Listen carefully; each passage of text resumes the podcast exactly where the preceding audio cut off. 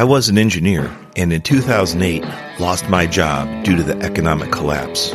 Jobs were scarce. I didn't know where to turn to get help updating my resume.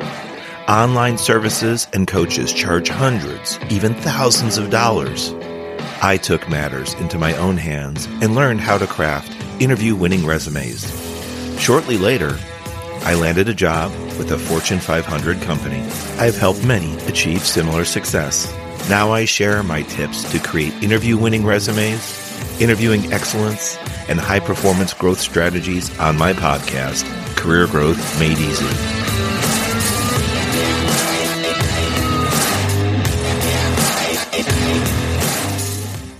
Hey there, and welcome back to the Career Growth Made Easy podcast. I'm your host, Craig Ansell.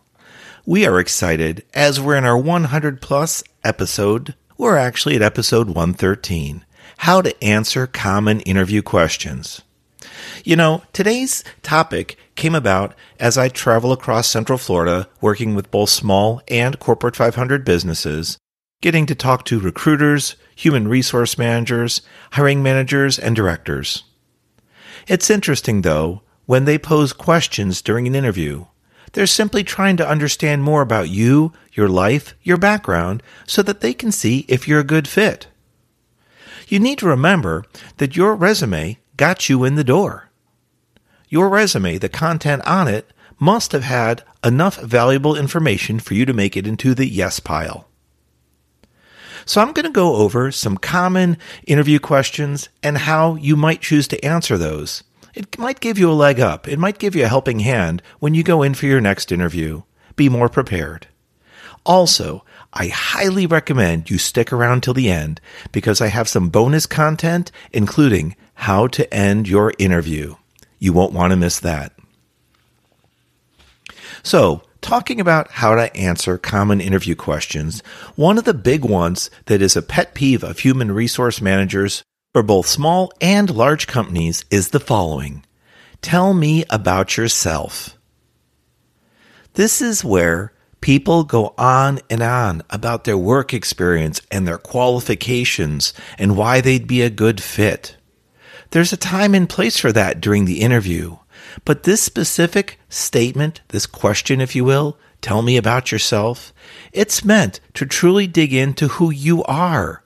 What's your background? What's your experience in your life?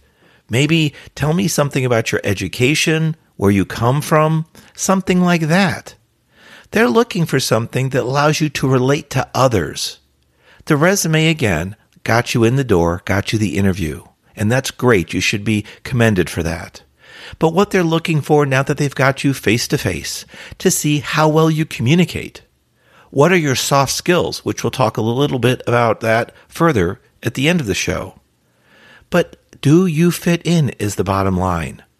So, did you play sports growing up? What were specific educational interests you had? Maybe some hobbies, something like that, just as maybe an icebreaker, something to get to know you. It sounds funny, but again, I've heard this complaint time and time again. In fact, a few HR managers, human resource managers, rolled their eyes when I asked them about it. It just seems to be something that's a nagging negative experience for them. So think about it. As you're driving right now, maybe taking a jog, exercising, however you're listening to this show, consuming it, what would you say if you had 15 seconds, 30 seconds? Tell me about yourself, Craig. Yeah, it takes some time just to reflect. What do you want to share and what do you choose not to share? You want to put the best possible spotlight on yourself and with regard to this position that's open that you've applied for, but there's still a human side to you, and that's what they're asking about. Not only have I heard this complaint, but I've also heard several human resource and hiring managers' responses. This is what I'm looking for. This is what I'm suggesting you talk about. We simply want to get to know you. Maybe you knew that already, but I know that was good advice and I appreciate it should I need that in the near future. I'll certainly continue to share that with all my coaching students going forward. Next, tell me about your experience. When you answer, there's something that you need to understand about this question or any other where they're data mining and asking for information. Everything and I mean everything, is about how you and your experience can benefit them or the role that you're applying for. Now, you might be passionate or highly experienced in a number of areas. That's great. That's great that you have that experience, that work ethic. But you need to pare it down. Pare it down and focus on what's important to them and their organization, that role. When I coach students and also when I speak at schools, I frequently use tools to help get my points across. One such tool that I repeatedly comment on is using the acronym WIFM, and that's W I I F M. You may be familiar with it, especially if you listen to prior podcasts. WIFM stands for What's in It for Me. Now, let's pause a moment. I'm not speaking to you, the listener, saying what's in it for you. You need to turn the tables with regards to your resume when you're preparing information to place on it and also during the interview. It's not what's in it for you. We know why you're there. You've applied. You're interested in the job. You'd like some compensation for being awarded the job. And in turn, you're going to bring value to the organization, hopefully, and value to the end customer. The WIFM is from the potential future employer's viewpoint. I can't emphasize that enough. Everything you have on your resume should be how it benefits your future employer, your potential future employer. Everything you speak about during an interview, the same thing. Now, another tool that I frequently use and comment on is using the acronym SMART. Specific, measurable, attainable, realistic, and time based. So, what am I getting at? Generalization is not valuable. Your resume got you the interview. Now it's time to shine. You're not only going to back up and reinforce your resume content, but you need to expand on it and wow them. This is the chance. If you're still not getting the picture, think of it this way.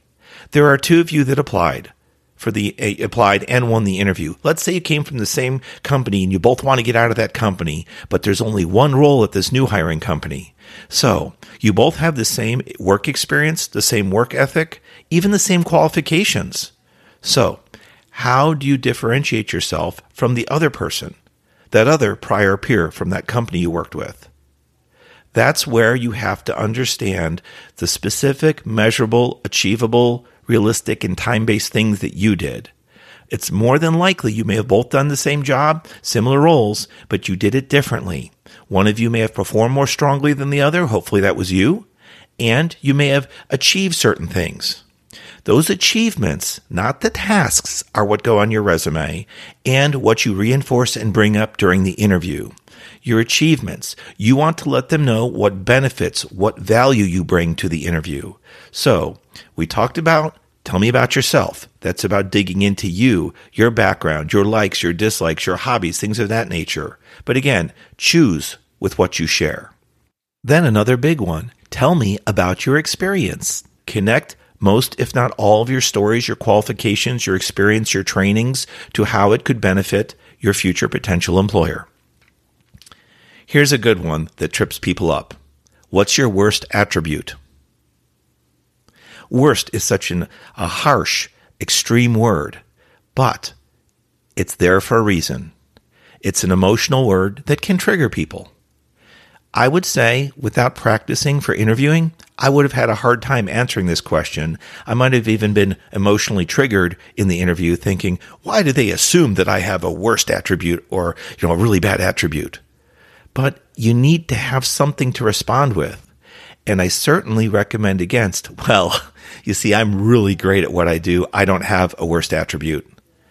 That would typically signal to me as a former hiring manager that you're too proud. You're blind or oblivious to the fact that you can't do everything perfectly well.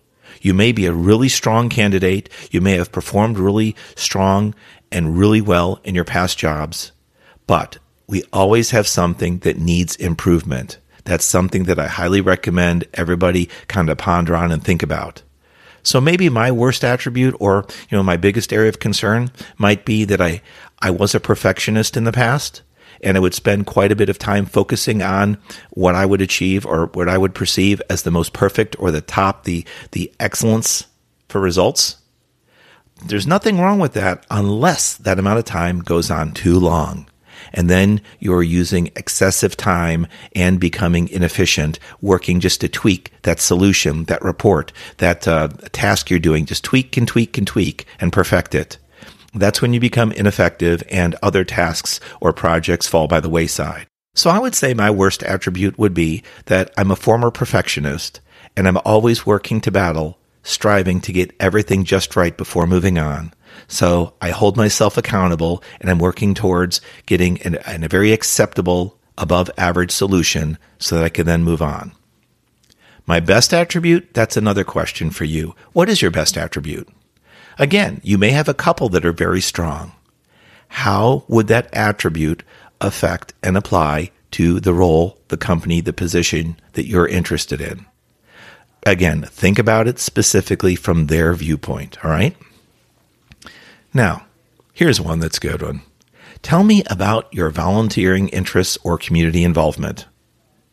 This is a chance for you to elaborate on how much you enjoy doing things in in your county, in your school system, you know, maybe in your church, your neighborhood. And generally they're unpaid, hence the nature of volunteering, such as donating your time. When you put them on your resume, by the way, little bonus tip, don't just list the organization such as a school or church. List it, but also include the position and note the impact you made, how you contributed, what you contributed. Don't just list the physical facility and title. That is important, so it's valuable to them for them to envision and understand. But what did you specifically do? How did you create an impact? This helps future potential employers envision you in those roles. Maybe they volunteered in a similar role and it brings them back to a time they enjoyed doing such they could almost uh, assume, if you will, which is a dangerous word, that you did something similar, and they can kind of equate. They can um, they can connect with it. You know, the organization that you're applying for that job role. Hope you did your research. If they're very uh, interactive organization with the community or certain nonprofits or volunteering organizations, it'd be really great for you to know that, especially if you do have volunteering experience, because that's a really strong connector. As I mentioned before, assuming there are two of you applying with equal job history and skills, what could be something that differentiates you over and above the other candidate or other candidates? This is a really key thing that can help. Even though it's unpaid, nonprofit work, and many times, it is something that managers and human resources specialists have both said can create the tipping point where you are favored more likely than the other candidate. You might say, Hey, Craig, I get this volunteering, donating your time stuff, but I just don't have time. I need to focus on getting a job, getting work. Well, it can be just a few hours a week, a few hours a month, heck, a few hours a year. It all depends what you can afford. But I challenge you, stop, sit back, and look at how you spend your time, just in a general uh, area. How much time do you spend on the computer? How much time do you spend on your smart devices? Is it always being efficiently used? Is it always productive? Or do you have time when you're spent kind of goofing off and relaxing? We all deserve some time, a break away, a mental break. But could you take a couple hours a week, a couple hours a month, and just donate that. You never know how it could help. By the way, it also helps you, would you believe it or not? You get to gain valuable insights into other people's situations. It helps you with networking and making connections while giving back to society. It also can be a very humbling experience. I just returned from a 14 hour day volunteering at the Florida Sheriff's Youth Ranch in the town of Safety Harbor. If you've not heard of the town, it's on Florida's west coast, and it's even west of Tampa. It's near the cities of Dunedin and Clearwater. So, regarding your talents, you'd be surprised how you can contribute. Maybe you're not mechanically inclined, but there are things you can do. This particular event had indoor and outdoor painting, exterior pressure washing, grounds work such as planting, trimming bushes, weed cleanup. And if you don't like it or don't know how to paint, you can do things to support the painters, such as taping, prep work, putting down tarps so that you protect the floors of the cottage or the uh, home that you're working on. Additionally, maybe you're, uh, you know, in good shape. You could move furniture in and out. Simple light work could be helping unscrew light switches and panels, as well as outlet covers. That way the painters can come in and paint around them without worrying about what they get paint on. Everyone at this event had a job assigned, and they also had a lead to connect with if they needed guidance. So even if you're considering through this podcast your first time volunteering, we would love for you to write in or touch us on social media at Craig Ansell, Facebook, LinkedIn, and Instagram. Tell us what you're considering doing or what your past work experience was with volunteering. We'd love to get the ideas and maybe that'll spur some discussion and we could get a few Career Growth Made Easy podcast guests or podcast listeners to chime along for one of the next big events and see if we can help make a great contribution to Central Florida. Now, we've covered a couple topics today, rather, a couple questions and how to answer those questions during your interview. I promised something, though, towards the end that I would give you some bonus content. Number one, it's going to be how to end an interview. I'm going to start you off with this always ask at least one question about the company, the role, the position. You need to have at least one question prepared. I would recommend several in case it's a group interview and someone else asks the same question. You can basically piggyback off of other interviewees' questions if needed, but I really suggest coming up with some of your own. Now, one great question that a lot of managers and human resource professionals like, I've discussed it with them one on one, is Can you tell me about the role if I were in the position today? What would I experience? What is the role like on a daily basis? I actually saw some eyes roll in a positive way when I shared that with the human resource professionals, as if for them to say, wow, that's a great question, or I don't get that too frequently. What you're doing is you're envisioning yourself in the potential role and they would explain to you what it sounds like. In my travels, working with a number of people, those both in management and students applying for new roles, I came across one such lady recently that told me she in fact used that statement. Do you have any questions? Yes, I do. Can you tell me about the specifics of the daily role? What work aspects would be needed? What interfaces I would perform with others? And after the company explained the amount of work in detail and what support, or in her words, lack of support she would get during the workday, she would just be assigned tasks and kind of left alone just to crunch them out, not having a teamwork environment, not working with others in an efficient, organized manner. She actually was offered the job and decided to turn it down. This is a case where although we're interested in being employed in a new position, possibly at a higher pay rate, you don't want to make that mistake. Leave a company that you're at, even if you're unhappy or find out that there's not a path for promotion or employment. Jump into another role and then by mistake learn out it doesn't make you happy. Their work ethics, their values don't align with yours. It's a difficult call to be offered that role. Learn that your resume got you the interview, the interview got you the job offer, and then you actually need to decline either in person or you ask for some time to decide offline. But that single question, hey, can you tell me about the job role in detail? What work responsibilities would I have on an average day here at company X? Again, that helped her stop herself from making a mistake. Turns out she stayed with her current employer at the time longer and a really great position opened up and she didn't need to leave her organization. She found out that she had a better opportunity in a different segment of her organization and she's extremely happy where she is, making greater contributions internally to the company. And I followed up with her and she does a lot of networking and volunteer experiences as well. Some she contributes to and some she leads. So her heart's in the right place and her body is in the right place functionally working in a role she's happy with. So here is something to leave you with. Always have a question in an interview, at least one prepared. And think about not only how it can benefit them by asking a question to show your interest, but think about how it could benefit, or in our case, protect you from making a bad choice and jumping to the wrong job. You can reach me, Craig Ansell, on social media at Craig Ansell on Facebook, LinkedIn, and Instagram. Always contact me directly, Craig at craigansell.com, and visit our website, craigansell.com. You can see our latest podcast episodes on all the major players.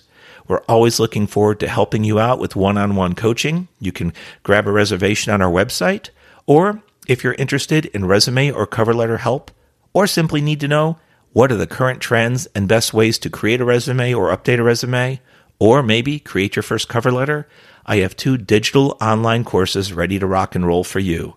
You gain lifetime access to them, and as my student, you can go back time and time again. You can go back and update your resume, redesign it, or if you're new to the job world, it also covers creation. And then for when that job opportunity comes along that asks for a cover letter, maybe it spooked you and you didn't apply. That's the wrong choice.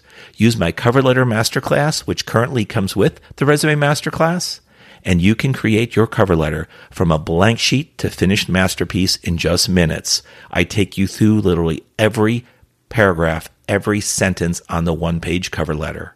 Don't miss these opportunities. Grab my resume masterclass and cover letter masterclass combo today. I hope you've enjoyed today's show, episode 113 How to Answer Common Interview Questions. I am your host, Craig Ansell, and you've been listening to the Career Growth Made Easy podcast. I look forward to talking to you next week. God bless you.